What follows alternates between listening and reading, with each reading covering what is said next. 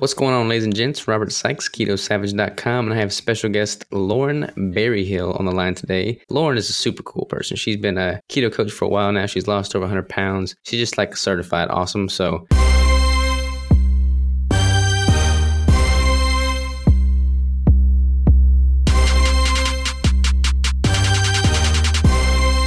without further ado, how are you, Lauren?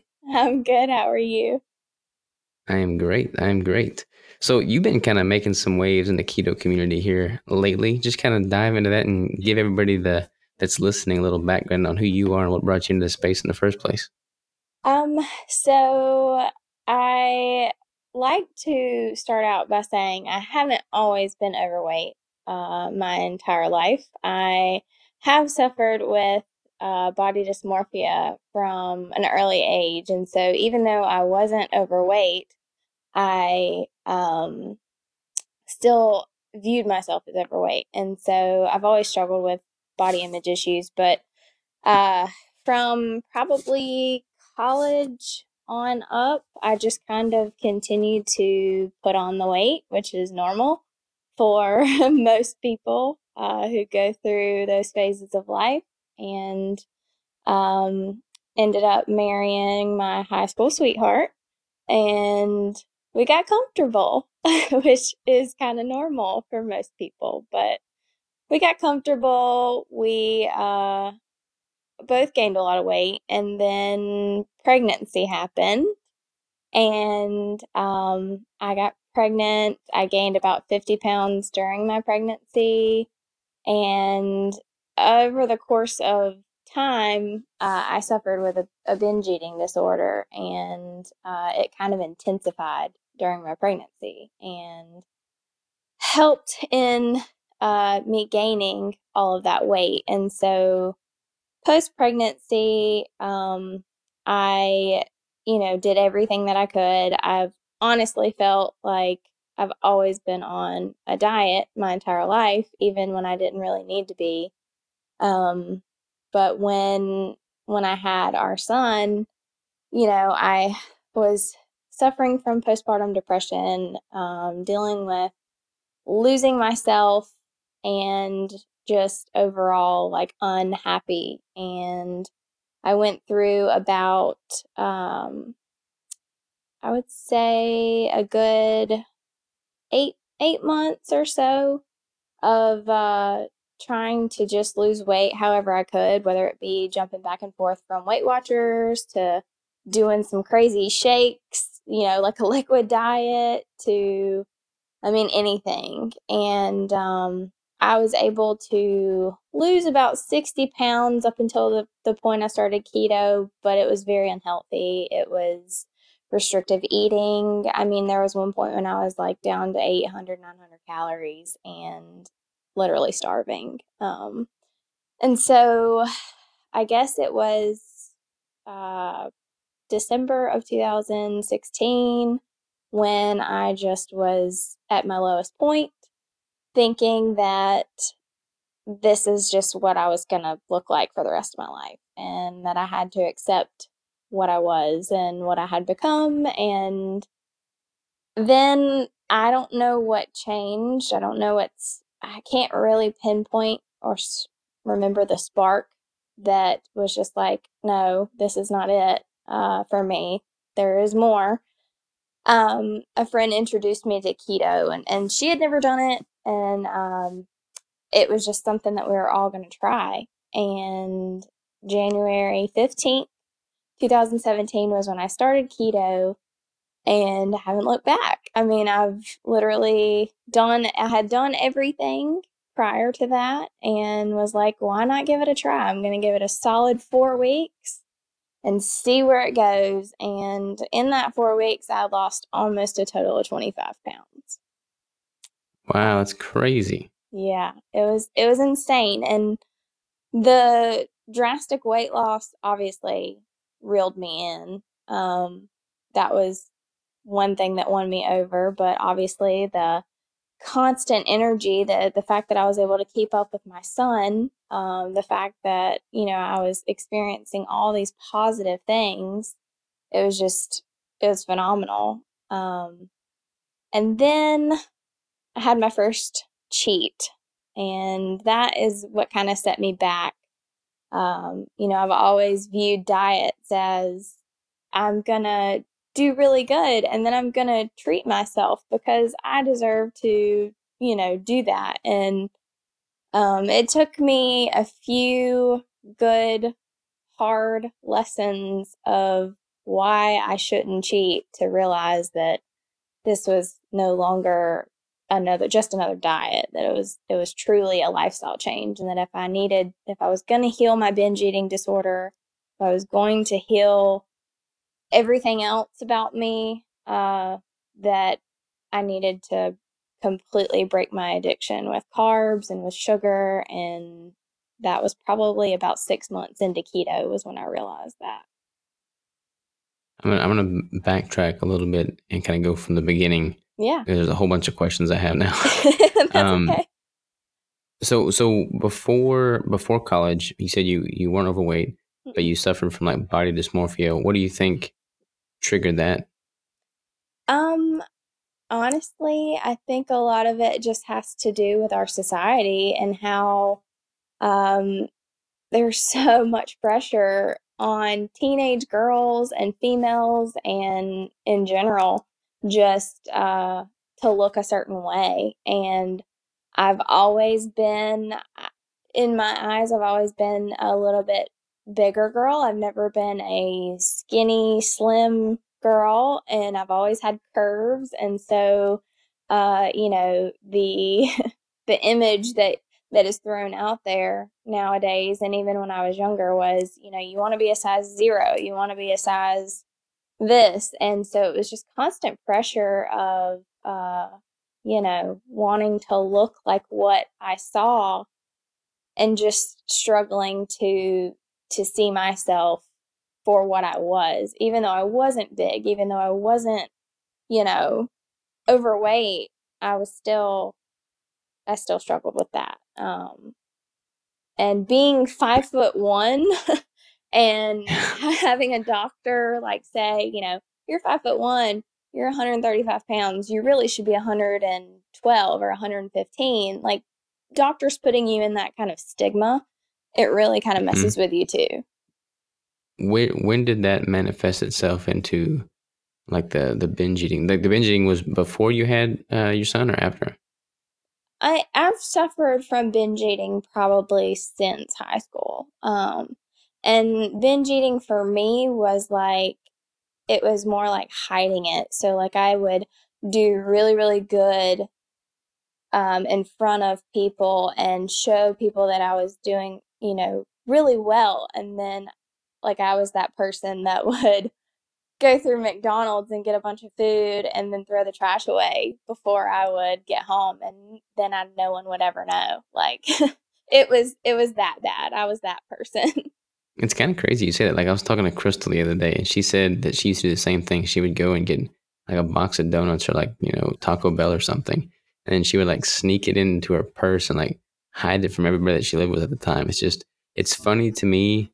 I mean, it's not funny, but it's it's, it's interesting to me that the people that binge they have um they hide it. Like there's like a psychological connection that it, that is, I don't know. It's embarrassment, I guess, but it, it's it's sad that there's so much you know stigma around food and what is and is not allowed that people are compelled to hide from others to eat you know no, yeah i totally agree. Uh i think it was and, and, you know it's crazy is that when you do it you know you get that satisfaction from that food but you instantly feel remorse and regret and you're like why did i just do that to myself? And then I guess that's where it turns into uh, the the latter part, which is the purging, which I never experienced. I'm very, very thankful that I didn't have that part of the eating disorder. It was just more so um, I would go exercise like crazy, and I would uh, the next day I would starve myself. I'd restrict my calories. I would. I mean, it was it was terrible, and uh, and it is kind of crazy that that you just you had it and then I mean you feel bad about it after. So it's like why do it? And it was so mental for me. It it took a long time to break that. What where do you think? Um, so like you you went to college, and then what what was that stage of your life like? You know, you've left high school, you left the, living with your folks, and you're in college now. and You got pretty much free rein to do everything. So is that like when you started putting on more weight? Well, so I actually my college was a little different than uh, than normal. So I actually still lived with my parents. I commuted to college. Uh, I went to UNC Chapel Hill for dental assisting, and it was about a year and a half program. And so I was still able to live at home. I wasn't required to live on campus, but um, I mean, I spent the majority of my time on campus, and so um, not only that, but I worked about I worked two jobs while I was in college. So I was constantly eating fast food. I was, you know, constantly just it was it was always on the go, never nutritious foods. Um and at that point, so I say I married my high school sweetheart. We had split up for a couple years between. Um and so it was just kind of like, you know, I was coasting in a way, just trying to find myself. And um, I, you know, started putting on a little bit of weight and then ended up getting back with my uh, husband. And um, once we got back together, it was just that comfort. You know, you you find the person that that accepts you for who you are and loves you no matter what, and then uh, you get comfortable. And so yeah, we we both ended up kind of uh we were always cycling together, like dieting. Oh, let's count, you know, calories together. Let's do this and then we'd both fall off really hard and it was kind of like we used each other as a crutch. Um mm-hmm. it was it was pretty bad. what do you think? I mean, that that's like a the norm more so than like the exception to the rule. Like you see that a lot in people, you know, they, they have a like a nine to five job or they're in school and they're just going through the motions of the day and it, it, becomes really easy to get comfortable and kind of set in like a pattern routine way of living and it's like you know training kind of becomes more or less a you know less of a priority and i don't know just, it just seems like it's the way the society is structured it makes it easy to fall into the trap of like less physical activity and more fast food. Oh it does absolutely i mean you know we were eating out constantly um just because you know we we could we had the freedom. And so then you know when we got married i i think it was surprisingly and no bride ever wants to admit this but i was the biggest i had been my entire life when i got married. And so when i look back at that i'm like like wow i let myself go. And um my husband feels the same way. And and we're just like you know who were we? Why did we let that happen? And, you know, we weren't big into exercising or, or training or anything prior to, uh, to getting married. And, um, I, I lifted in high school. We both lifted in high school. That's kind of how we met. We met in our uh, weightlifting class in high school and, uh, we both loved it, but just never pursued it after the fact. And, so then, you know, we, we were both overweight when we were married. And then um, it wasn't, sh- but like six months after we got married was whenever we just started trying to get pregnant and it didn't take very long. And, and then uh, we, we had our son. So up until the, uh, the pregnancy was over, I used that pregnancy as an excuse to, uh, eat as much as I wanted and be as lazy as I wanted. And I don't, it's hard to look back at that and, uh, and see myself as that person because I do not recognize that person at all. I'm gonna have to be very careful with anything that I say because I, am obviously never gonna be pregnant, uh, or at least I hope not. no, um, and uh, you know, like Crystal, you know, if we ever decide to have kids, you know, I'm just like my mindset, like I can just see myself, you know, all right, we gotta go train. Come on, you gotta you, you gotta stay on top of it. Like yeah. what what because a lot of people use that, you know, as like their their scapegoat almost. I mean, and another that's another thing that society is kind of like, you know, become lenient on. Like if you're pregnant, it's like accepted to, you know, put on a lot more weight, more so than is necessary, and to just kind of relax and coast. But now that you've done that and and you know you had the transformation that you have in your keto now and you, your lifestyle's totally shifted 180 what would you say to your pregnant self if you can go back and, and, and talk to her now i would i number one i would love i don't think another child is in our future but um i would love to go through a pregnancy keto i think that it would be so amazing. So, I guess I should mention I did have some complications during my pregnancy. I had preeclampsia. Um, I had really high blood pressure. I had a lot of swelling, things like that. So it got more complicated towards the end, but I I do think that was a result of the weight loss and or the weight gain. Mm-hmm. Um, and so I mean, yeah, if if I could go back, uh, if I could go back, um, I would have taken taken the entire pregnancy more seriously because it wasn't just my life that I was, you know, putting at jeopardy. It was my son's too. I mean, I have no idea how I didn't suffer from uh, gestational diabetes because after my pregnancy, I was considered pre diabetic. Like, they considered putting me on a diet, like a preventative diabetes medicine. And I think that was probably one of the points when I was like, okay, it's time to wake up. Like, I'm not going to be on a medicine my entire life or, you know, anything that's going to going to require me to, you know, be subject to something daily and I think that was probably one of the waking up moments was like I've got to change something otherwise I'm going to end up like somebody else, you know, that's taking a, a medicine to control everything daily was there like a particular low point? Like, was it like a lowest point, or was was that it when you realized that you were going to have to be on the medication?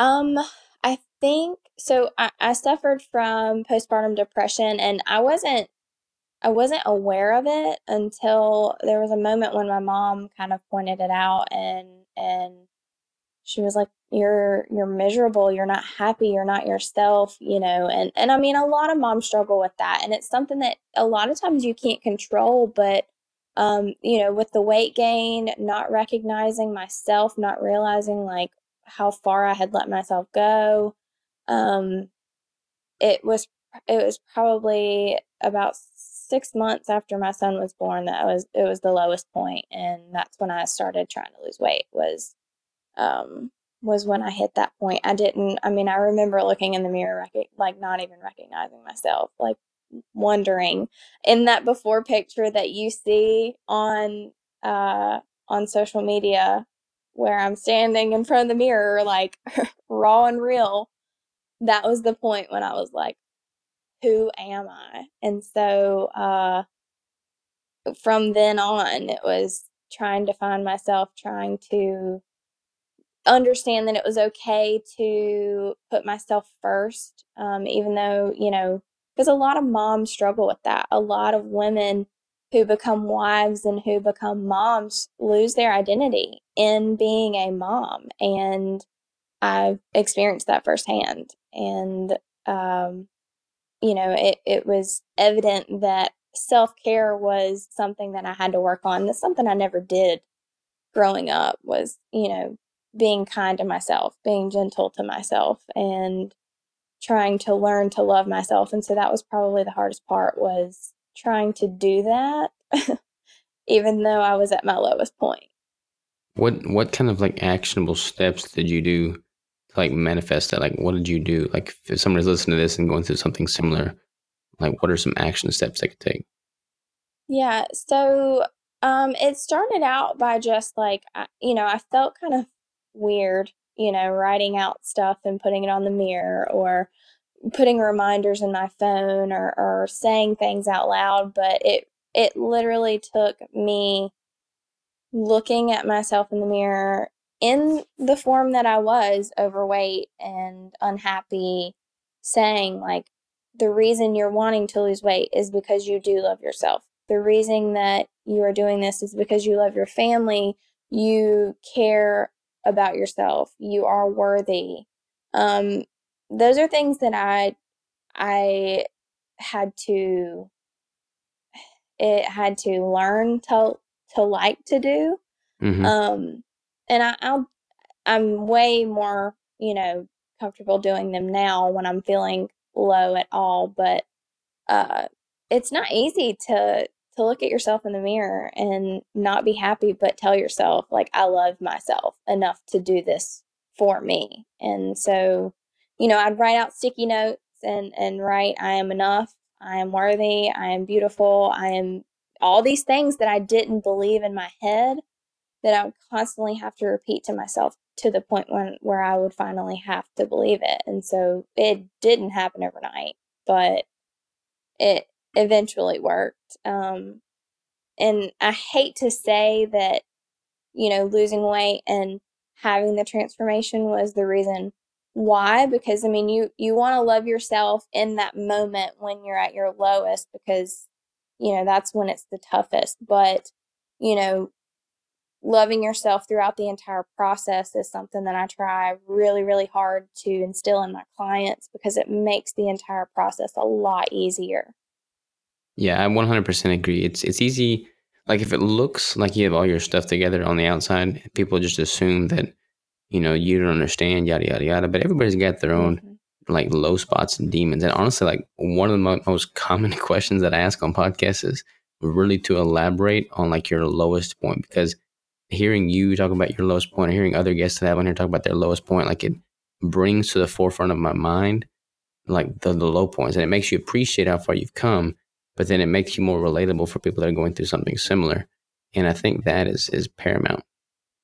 Absolutely, I totally agree. That's uh, that's one thing that I try really, really hard to do on social media and and the platform that I'm trying to build is making sure that people know like I'm human and um, you know you see a lot of people who who preach fitness and who preach nutrition but they've never been overweight and they've never gone through that hard part and so um, the fact that that I've been through it uh, it I, I like people to understand that I'm human. I've I've gone through it. I understand 100% where they are and i think that's that's where a lot of people can relate to me um, because yeah, it, you know I've, I've been there 100% i think you know relatability speaks a lot more volume than just you know an expert in a field with no history of how far they've come you know like having that to be able to point to and say look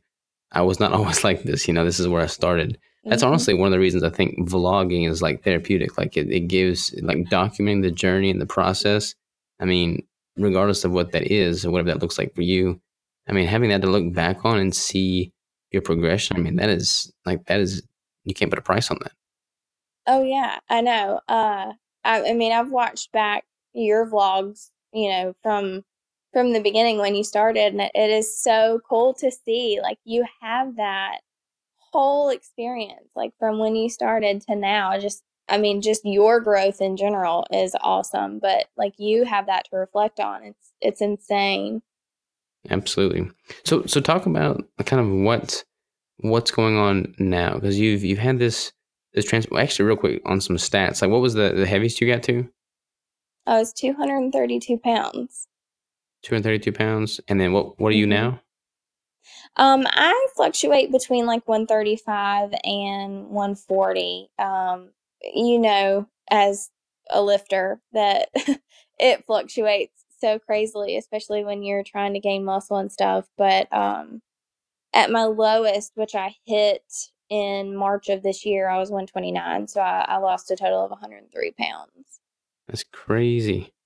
Mm-hmm. It's, I mean, look yeah. at the transformation. It's, it's, it's, um, it's impressive. I mean, like, everybody's got transformation pictures, or not everybody, a lot of people have transformation pictures, but it's so cool that you've taken yours and you've transformed it into something that that is a story that you can help other people with. Like right now, like you're putting yourself out there on social media, you're you're you know helping others. So so talk about that. That's that's like where that's what makes it full circle, and that's where you like really start adding value, and then it just becomes so much more real.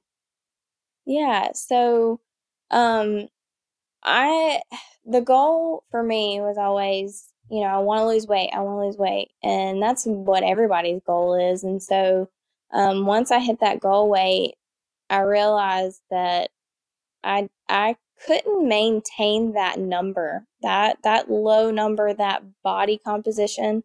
Um, it just wasn't maintainable. It's kind of like for someone who does a show and uh, you know, you can't maintain that level of leanness. It's not healthy. And mm-hmm. so I've put a little bit more weight back on and in doing that, um, you know, I show my clients that it's it's okay to like not hit like if you hit a goal weight, it's okay to not stay there. And so um I I try really hard to make sure that they know like you know, if you want to see your body change, you have to be willing to change your body composition, you know, lifting, things like that. But um, as far as like helping people, I guess, you know, being at my heaviest and then getting down to my lowest um, and then showing people, you know, what a maintainable weight loss looks like. That's that's kind of my goal is I mean, I I just posted about this today on Instagram. I'm not one to maintain. I don't I don't want to maintain a certain weight or a certain body type. I, I constantly want to strive to change. And, you know, whether that be losing a little bit more body fat or gaining muscle. Um, but that's that's one way that I'm trying to to help people is, to understand is that, you know, your goal is weight loss, but at the same time, it's like, you know, you need to not only be wanting to lose weight, but you want to be changing your your lifestyle and in general as a whole. Um, you want to change your outlook on, on life. Like that's probably the biggest part of my job is is trying to just get people to understand that you can't be the same person you were a month ago before you started doing keto or you know, a diet, you can't stay that person if you want to truly make a life change. And so a lot of what I do is, you know, the nutrition coaching, the macro coaching, things like that, but also it's, you know, the psychological part. Whereas I've been through all of those struggles, I try to get them to realize that, you know, it's a process. You're, you're going to fail, but you're also going to get back up because you can't accept failure. Like that's where a lot of people struggle and that's why they reach out to a coach. You know that because you coach uh, as well. Um, you know they need somebody to help pull them back up and so not letting people fail and then seeing the real person in me whereas you know when i'm sharing my story i'm letting them know like yep i did keto for four weeks and then i cheated. I did it for four weeks again you know an eight a total of eight weeks and i cheated again. And it was just every time that I would cheat, it was just another lesson. Like this isn't this isn't what I you know what I'm striving to do. I'm striving to change my life, not have to do this, and getting people to realize that it's it's a true change and uh and just that that's probably my biggest goal is to help people find freedom from dieting I really, really, really like your outlook on that, and it's it's very similar to mine because so many people, it, it's it's kind of crazy. Like it's like to me, like as a bodybuilder, it just seems like a natural process. I mean, there's like a cutting phase and a building phase, but that is like a not not so much a, a natural or a known, uh, you know, cycle. So it, it's kind of um, it, it's strange to hear people talk about what their their dieting goals are because it's like indefinitely they just want to continue to cut forever and like there's mm-hmm. they're gonna run out of runway at some point. Uh, so you know to hear you say that you've got to cycle it and not just simply try and maintain once you reach the goal. You know, maintenance isn't really a goal. Like it's just uh like stagnant. You know, who wants to be stagnant? So exactly. recognizing you know that your body is going to benefit and your mind is going to benefit from cycling you know, from one to the other, all within like a sustainable fashion. Like when I talk about cycling, I don't talk about, you know, yo-yo dieting, but oh, you know, yeah. going from like a building phase to a cutting phase and then improving that with each cycle year after year after year, compounded over time, you're going to have like exponential growth uh, and benefit from it. But yeah, like hearing you say that, I mean, it's, it's good because people, I mean, they, they when you have like a goal and you accept that you have to cycle to reach that goal and make that more sustainable, then it it works with people psychologically and it makes them okay with putting on a few extra pounds in the off season or like in a building Yeah. phase or you know accepting the fact that they're not going to be their strongest when they're going into like a cutting phase like that realization is is is very important Yeah, exactly. That's, I mean, I, I'm not going to pretend that it's easy for me to to to look at where I was. I was at 129 pounds, you know, in March, and I've gained weight since then. But it's just knowing knowing your body, knowing how you're how you carry yourself and and how you can like I I don't know. I'm I'm constantly trying to improve my strength. I'm constantly trying to, you know, just change the way things are. I I enjoy being strong over uh being skinny, if that makes sense. Like I, I would yeah much rather be able to, you know, hit PRs in the gym than just to maintain a skinny look. And so uh it's it's still a struggle for me to to know that I'm gonna have to and continue to either, you know, have a little bit of extra weight on me. But at the same time, it's important for me to show other people that, you know, you don't have to just always be dieting. Um, that, I mean, if that's the goal, then what is life? if you're yeah never, if you're never trying to, to build your phys- and I know that's not everybody's like thing. I I understand. Nobody wants to I mean, not everybody wants to to build muscle and then cut and see what they've built, but that's just that's something that I've fallen in love with is is you know, building something over a certain amount of time and then and then shedding it to see what uh what you've you've built and all your hard work paying off. yeah i agree and it's funny i mean it translates into multiple different sports like not necessarily just like you know like the physical look of like bodybuilding or like figure competitors for instance but i was i was talking to uh will i had him on the podcast he's a rock climber and he was like he'll cycle you know in the off season put on some extra you know fat and then when he he's training he's he's got more weight that he's carrying around rock climbing. So that when he does cut down for like a competition or a tournament or something he's able to you know mirror the same concept as you know like a competitor that cuts down. And then he benefits from being at a lighter weight for that competition. So it's i mean Yeah. whatever your sport is i mean i think there's a definite benefit to you know treating your your body like in cycles with regard to nutrition. I totally agree. And I don't ever have um I don't ever have a goal to do like a show or anything like that. It's just a personal love for for doing it. And that that kind of goes back into like finding myself. Uh you know, I, I explained to you losing myself in the weight law or in the weight gain and uh as a mom and everything. And so when I found keto, uh, you know, I I know a lot of people say like you don't want to identify with something, but identifying with keto helped me to realize, you know, who I who I was becoming and then I found my passion for lifting and and how I enjoyed it as my outlet and uh and so just the the passion of of lifting and building and seeing how far I can push myself because I'm the only one that can do that is just it's it's a high like none other. i totally agree i think i'll be able to twist your arm to do a competition eventually though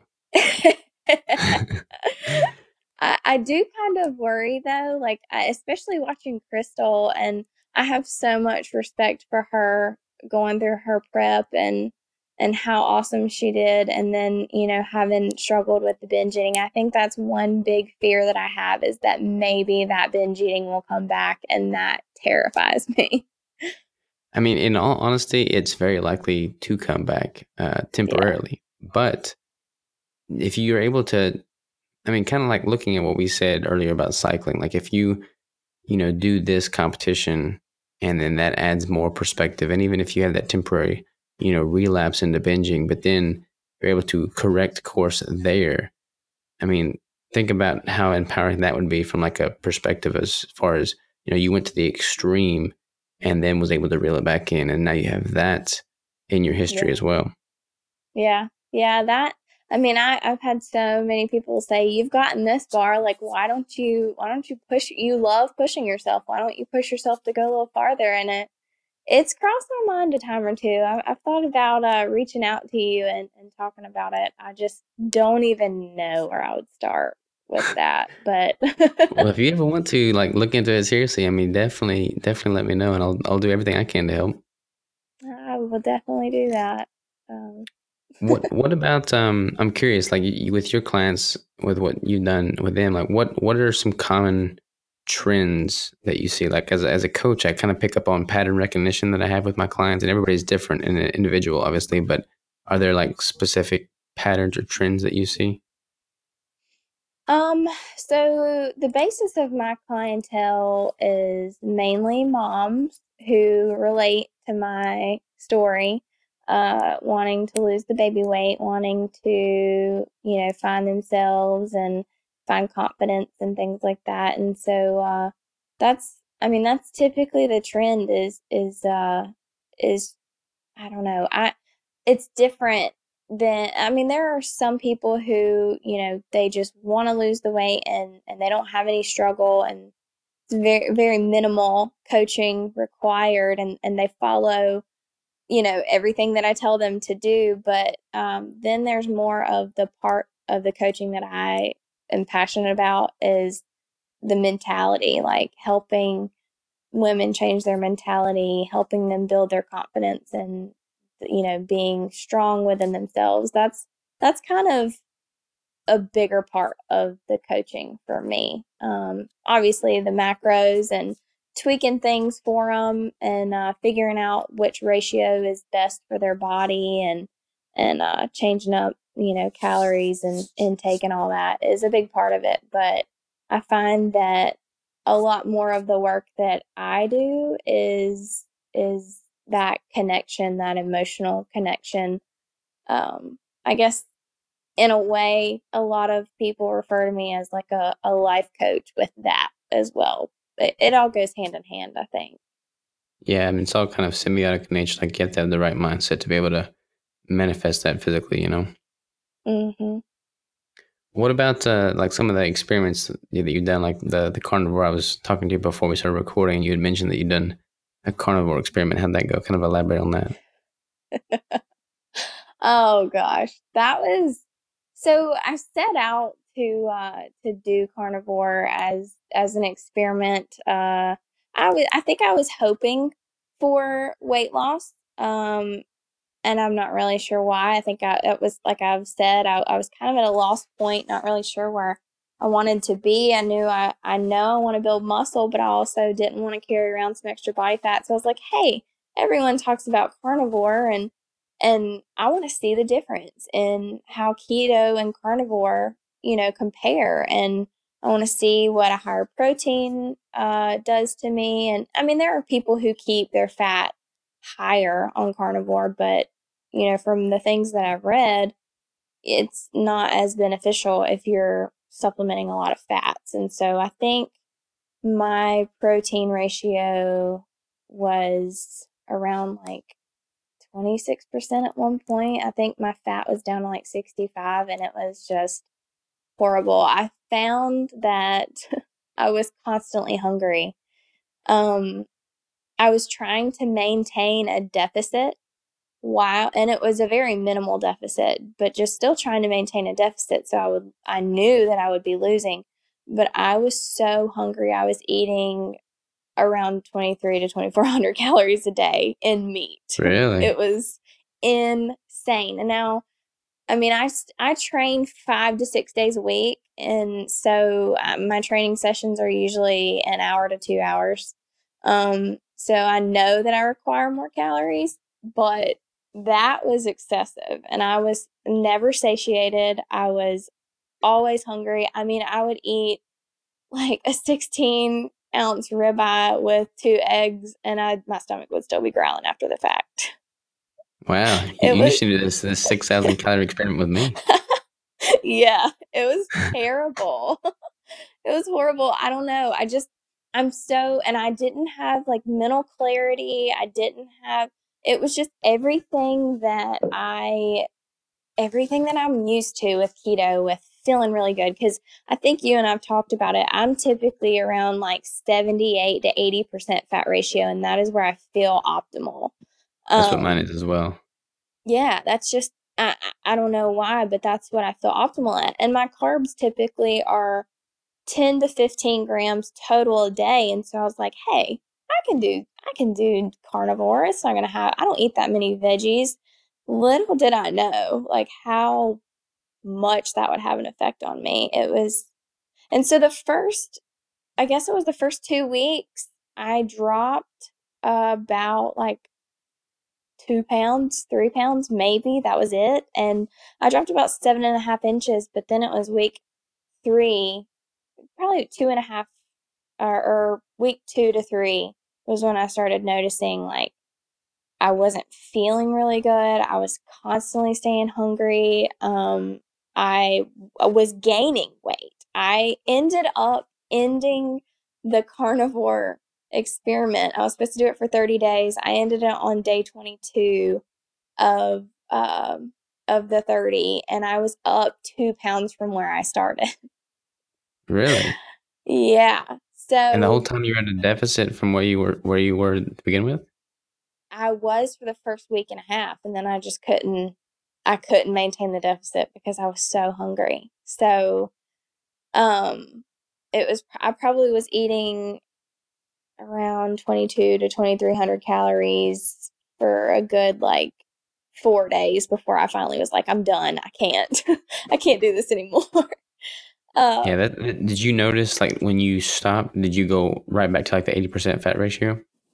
So, uh, yeah, well, kind of. So I tried to I tried to taper it just a little bit up to about 75 and it was just I the for the past week I've been at about 80% and and it's getting better. I'm still bloated um, I guess from reintroducing veggies and and things like that. But uh, yeah, I I went from sixty five percent to seventy five percent, and I'm around seventy eight right now, and that's that's where I typically feel best.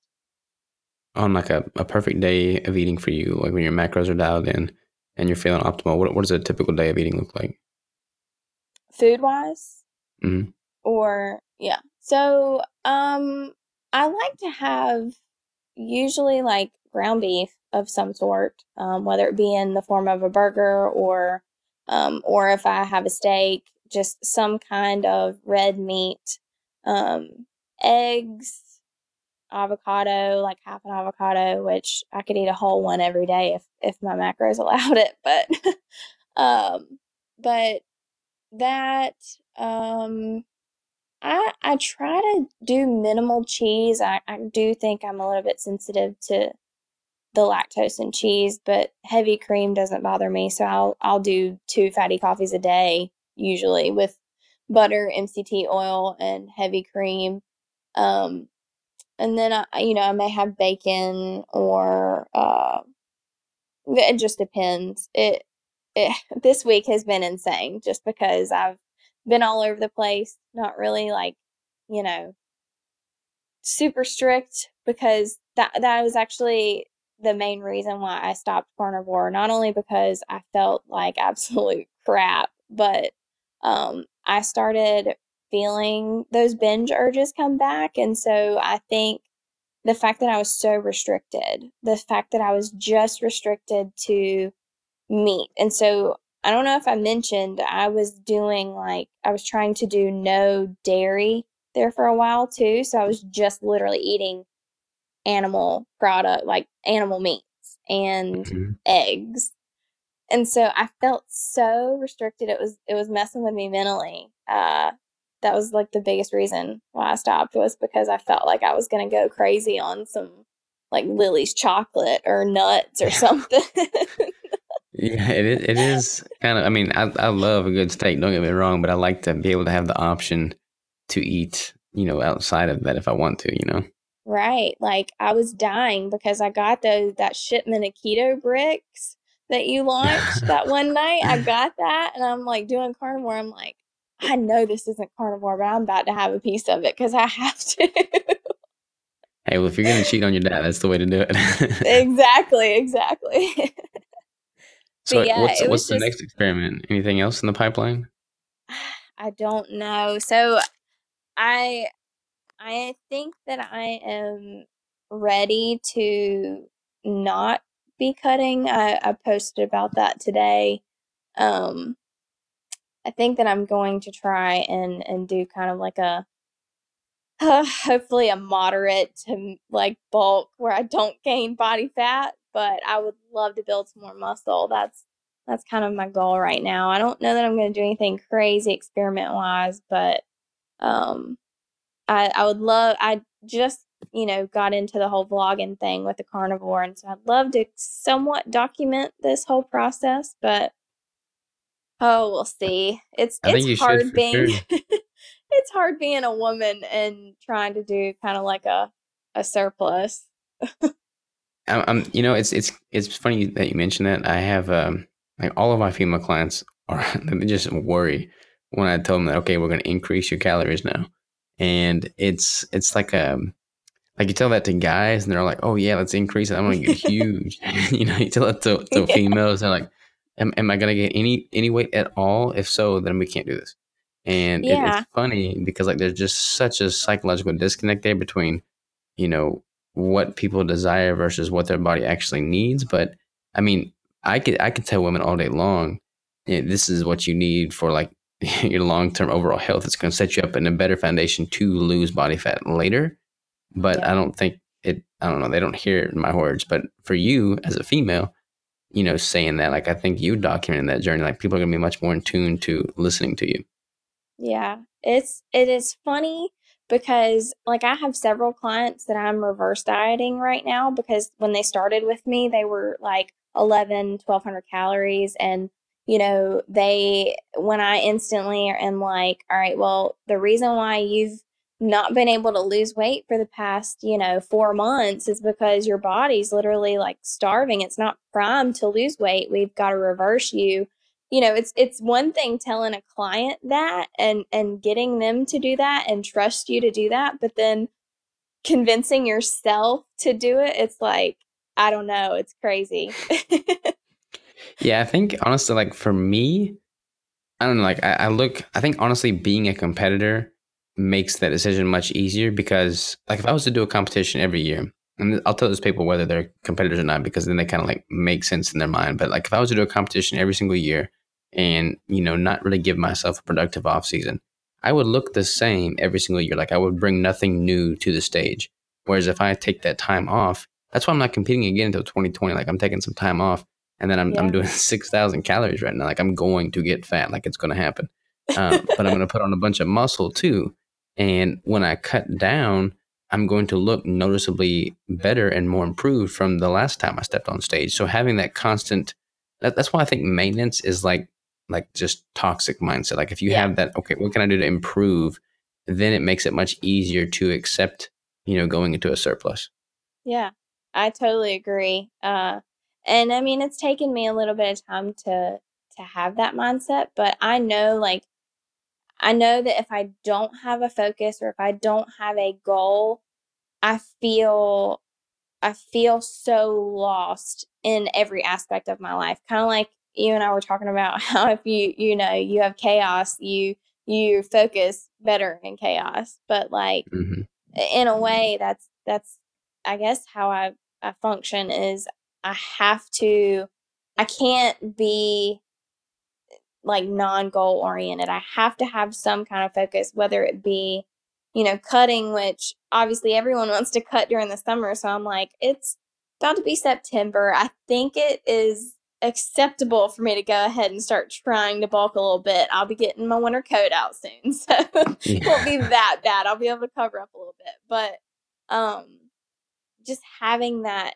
that mind frame that like I mean if, if you wanna if you want to look a certain way, you have to be willing to put in the work and and to accept the changes that have to happen and the work that has to be done, and the you know the not so pleasant part of it, which is gaining a little bit of fat. But um, 100%. the, yeah, the the end result is always what keeps you going.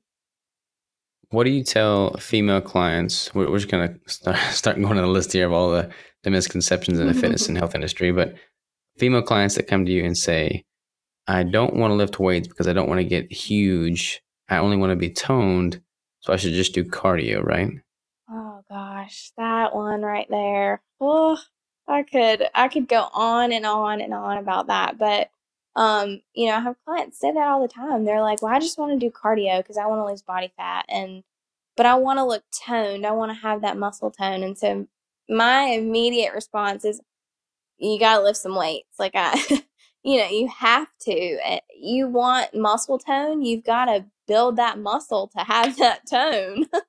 you Yeah, know? absolutely. So I mean, it's It's hard to instill in women's mind that just because you pick up a dumbbell doesn't mean you're going to gain five pounds of muscle. Promise you that because it's way harder. I think I think they just see like the the super jacked female bodybuilder magazine covers, and they just assume that's what they're gonna look like. Um, you know, in a week's time. yeah, not at all. Uh, it makes me sad. I'm like, do you understand? Like, and I have, I have transformation pictures from when, like, before I started lifting to now where, you know, I've built my quads and I've, I've built my shoulders and things like that. And so I try every time I post a picture like that to tell, show people the time difference. I mean, Jan or what was it? June last year was when I started really focusing on building my legs and now I've actually gotten them to a point where you can, you know, noticeably see a difference and and I'm like that took almost a year and a half, almost a full year and a half to build myself that way. Like yeah, I hmm promise you you will not get bulky just by picking up a dumbbell or a barbell. So how how long have you been keto now in total? Um it'll be 2 years in January. And you started training uh, resistance training, you know, pretty intensely about a year and a half ago. Um, yeah, it was about it was about May, June of last year. I So it's started fairly safe to say that you've built the majority of your muscle with keto. Oh, absolutely. And that that is one thing that like I I love to show and to to prove to people is that it is 100% possible to build muscle on keto because there for a little bit last year uh, during the winter I did like kind of like a mini bulk where I was eating in surplus keto wise. Um, so I intentionally was trying to build muscle and um, I mean you can see that that it's it's possible. That's that's probably my most exciting part of it. And I don't think that I get that across to people much, but I'm like, you can't tell me that you can't build muscle on keto. Like, I've done this without carbs for a year and a half. You, you can see the difference. Yeah, absolutely. I mean, Crystal's the same way. Like she didn't train really at all, and then she started. You know, she's been keto for three years now, I guess, hmm and she started training about. Or she started keto about six months after she started training. But all the muscle she has now, I mean, she didn't build all that in the first six months. Like that's been the past several years. So Absolutely. you know, looking at her and looking at you, it's like there. I mean, there there should be no argument to that question. Um, but for me, and like a lot of the other, you know, YouTubers or influencers in the keto space, like we all had a pretty good base before with carbs. And it, it's frustrating because it's like people point to that and like, oh, you already had. I mean, you can't build muscle on keto. That was already there. That's why. That's why I'm so motivated to do this six thousand, you know, calorie thing because it's like, okay, I'm just gonna, you know, slap that Yeah. notion out of your out of your hand because I mean, you can definitely build muscle with keto. I, I know for a fact that over the past four years, I may be in strict keto that I've put on substantial muscle. Oh yeah. And I mean you you get frequent InBodies and things like that. And I know they aren't the best way to uh to assess things, but if you're doing it consistently and and you're seeing the change, I mean, yeah. It, I mean, it's not you you've obviously changed from when you went keto to now and that difference, no one can tell you that you did it with carbs. So, I mean, Yeah, yeah. exactly. Yeah. Exactly. Well, what's what's uh, what's next? What are you excited about now going for? Actually, before I ask you that question, what about your kiddo? Is he? What's the whole outlook with him and keto? So, we are we've tried you know we we are trying we're in the process it's it's hard because there are not so many keto friendly options for kids and and we don't want to just like give him you know an Atkins bar or something like that that's you know not really really keto we we want to Give him a keto brick.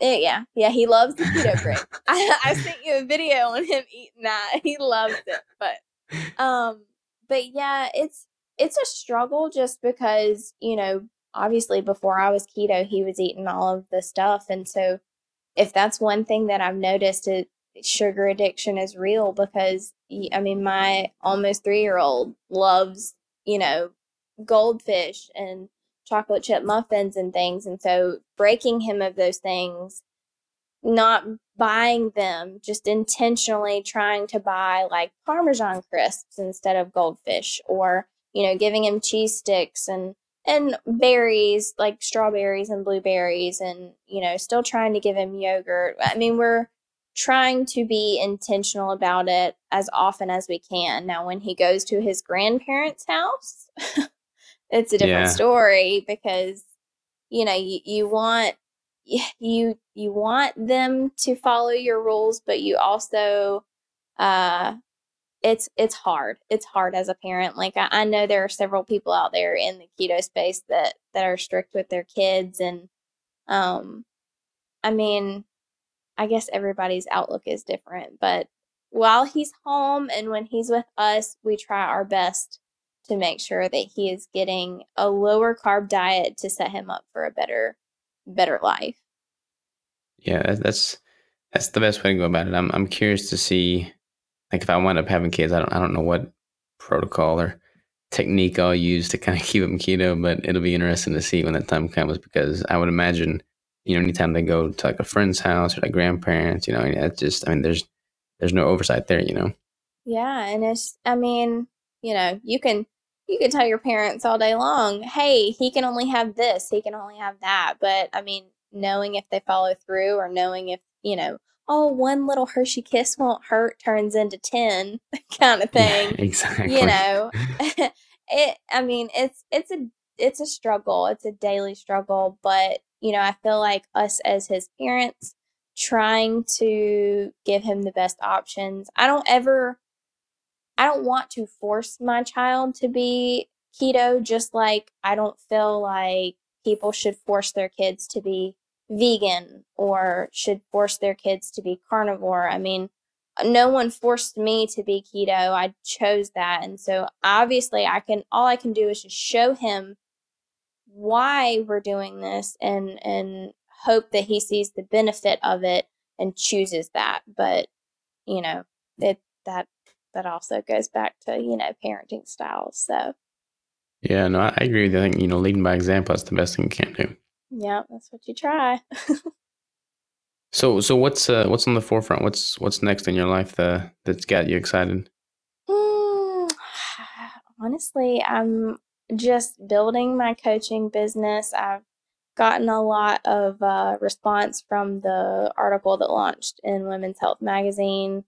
Um, I mean, I was full with clients prior to that, but just the exposure has, um, I feel like, opened up several doors to some of the the bigger names in the keto community and I'm I have lots of goals, I have lots of dreams. I'd love love love to write a book on my story one day. Um, you know, I'm going to KetoCon next year, which I'm really excited about because I feel like that's going to be a great place to network with people and I'm just trying to yeah, I'll be able to meet you in person. Yeah. Well, I would I would really hope like I think I was just talking to Christos about that the other day, um, about how he's trying to get you to come down this way. and he's yeah, like, you in Florida I got too? No, I'm in North Carolina. So he was just in North Carolina uh, doing right, some right, and stuff. Yeah. So he was like, I think he's about four hours away wherever he stays from me. And he's like, Well, I'm trying to get Robert down here, so I'll keep you updated. so maybe hey, we'll, we'll have like a general East Coast meetup before KetoCon. That would be cool. Um, I think we um should totally spend some time and energy and figure out like how to set up you know these meetups and like these collaborations because that's something I've really been thinking a lot about lately, and I would love to make that a reality. Like there's there's the conferences which I totally advocate, and I'm going to try and attend every single one of them. But like these more like laid back, less formal meetups just kind of pop up all over yeah. the place. Like I think that is something that that we should definitely try and ignite for sure. Yeah, just though, just you learn. I mean, just the personable, you know, aspect of it. You you see people on social media and like I know that was one thing that that you talked about with like Keto Connect with Matt and Megha. Like you're like these people are legit just as awesome in person as they are online, and so you know you you want you want to have that experience. You want to like show people like yeah this is social media and you know you do see a lot of the highlight reel from some people, but also like this is who I truly am. I I tr- that's I've said that. I try to portray my entire, you know, human person online. And it, it would be so neat to, to actually meet face to face with people that are as passionate about what you're doing as you are.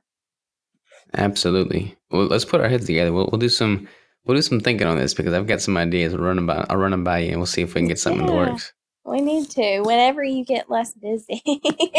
I don't think I don't that'll that's happen. Ever gonna happen. that won't yeah, happen. no, that's, that's uh, probably more busy, but in a in a good way for sure. Yeah, no, no, and I'm excited for everything that that you've got going on too. Uh, you just just in the past couple months, you guys have done so much, and it's awesome. And I, I can't thank you and Crystal both enough for everything you guys do for the keto community it's kind of crazy. Like I feel like we're so deep in the trenches that I oftentimes feel like I'm not, you know, putting enough out there or communicating as much as I should. Like I'm so far behind on my Facebook messages and my Instagram DMs. Like I'm still gonna get to every single one of them, but I'm just behind on them, and it's frustrating mm-hmm. because I, I, want to, you know, like I, I, wish I could just respond to everybody instantly and just be right there, and because I owe any success that I see to the community. Like that, that's yeah. it, 100. percent Um, so I want to just find a way to give back as much as I possibly can. But it's it's cool to to see the momentum build and and you know be met with the support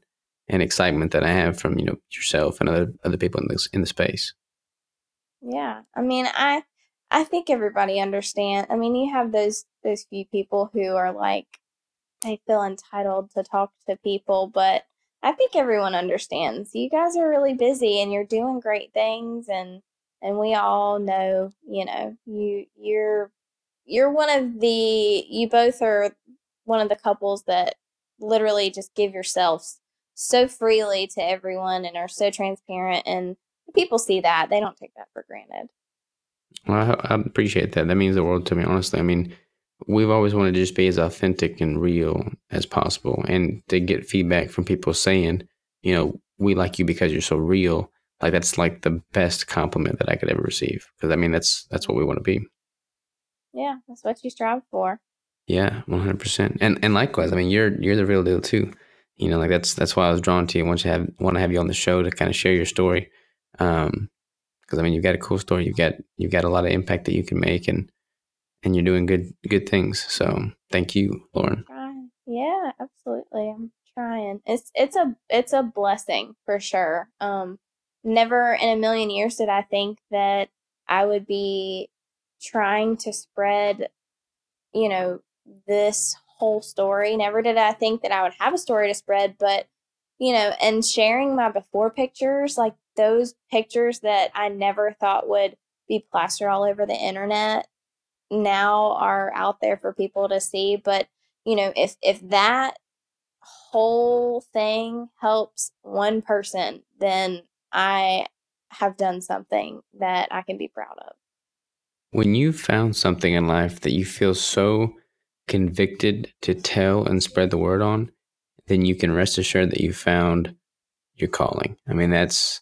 It's like a, a really good like litmus test. Like you know that you're on the right track in life. I totally agree. I, I it's I never thought that something like this would be my passion, but it is. I just when I launched my coaching business in January, when I made it public, um, you know, there was a lot of weird feedback. People were like, oh, you're, you know, trying to make money off of helping people. But it's not really even that. It's, you know, I'm taking a lot, and you know, you're taking a lot of time from your loved ones and your family to help other people that you've got to make some kind of livelihood of it. But, you know, it, you also, you gotta, you gotta do it because you love it. You gotta, if, if I I feel sorry for the people who are living their lives and doing things that they don't love because it is I mean, I was doing that for 4 years before I started this. So mm-hmm. um you know, it's just it's it's amazing to be able to live a dream that you didn't even know you had before all of this happened and and it's awesome. Yeah, I'm I'm, I'm excited that you're just going with it. Like so many people are so risk averse that they don't ever take that chance. And to see you taking that chance, it's it's inspiring, you know. Yeah, yeah, it's uh, it's scary, but it's worth it. I love it. One hundred percent. Well, Lauren, what can people go to find out more about you? Um, so I am on Instagram as uh, keto underscore coach underscore Lauren.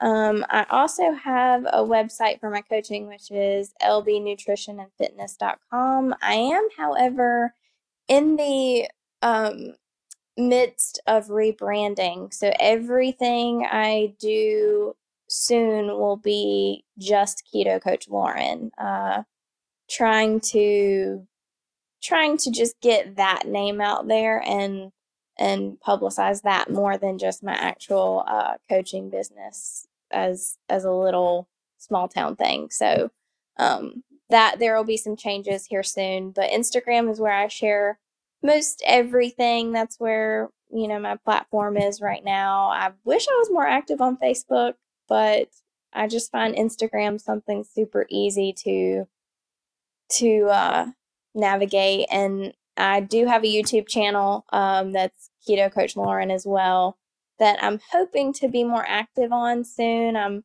you know, I did the carnivore challenge. I want to do a detailed video about my story and and just more keto information things. So definitely, definitely do that. I highly encourage you to be active on YouTube. I mean, there's it's like a really great connection you get with the audience. Like it's it's um it's a good way of communication for sure. Yeah, I'm learning. I'm still learning, but it's, me too. You know, it's, just it's fun though. Yeah, yep, absolutely. Exactly. Well, Lauren, I'll link out to all those places so that we can spread the word of Keto Coach Lauren. And um, yeah, I just really appreciate you jumping on the show here and talking with me because you got a cool story, and I'm just I'm motivated by by it, and I'm inspired to see kind of what you've done with your life and making it, you know, approachable to others that can relate with you and have been through similar walks of life like that. That's that's key. Well, I appreciate it. I appreciate the opportunity to share. Uh, thank you for having me. Absolutely. Well, until we do a meetup in North Carolina, I'll talk to you soon. All right. Sounds good. Take care, Lauren.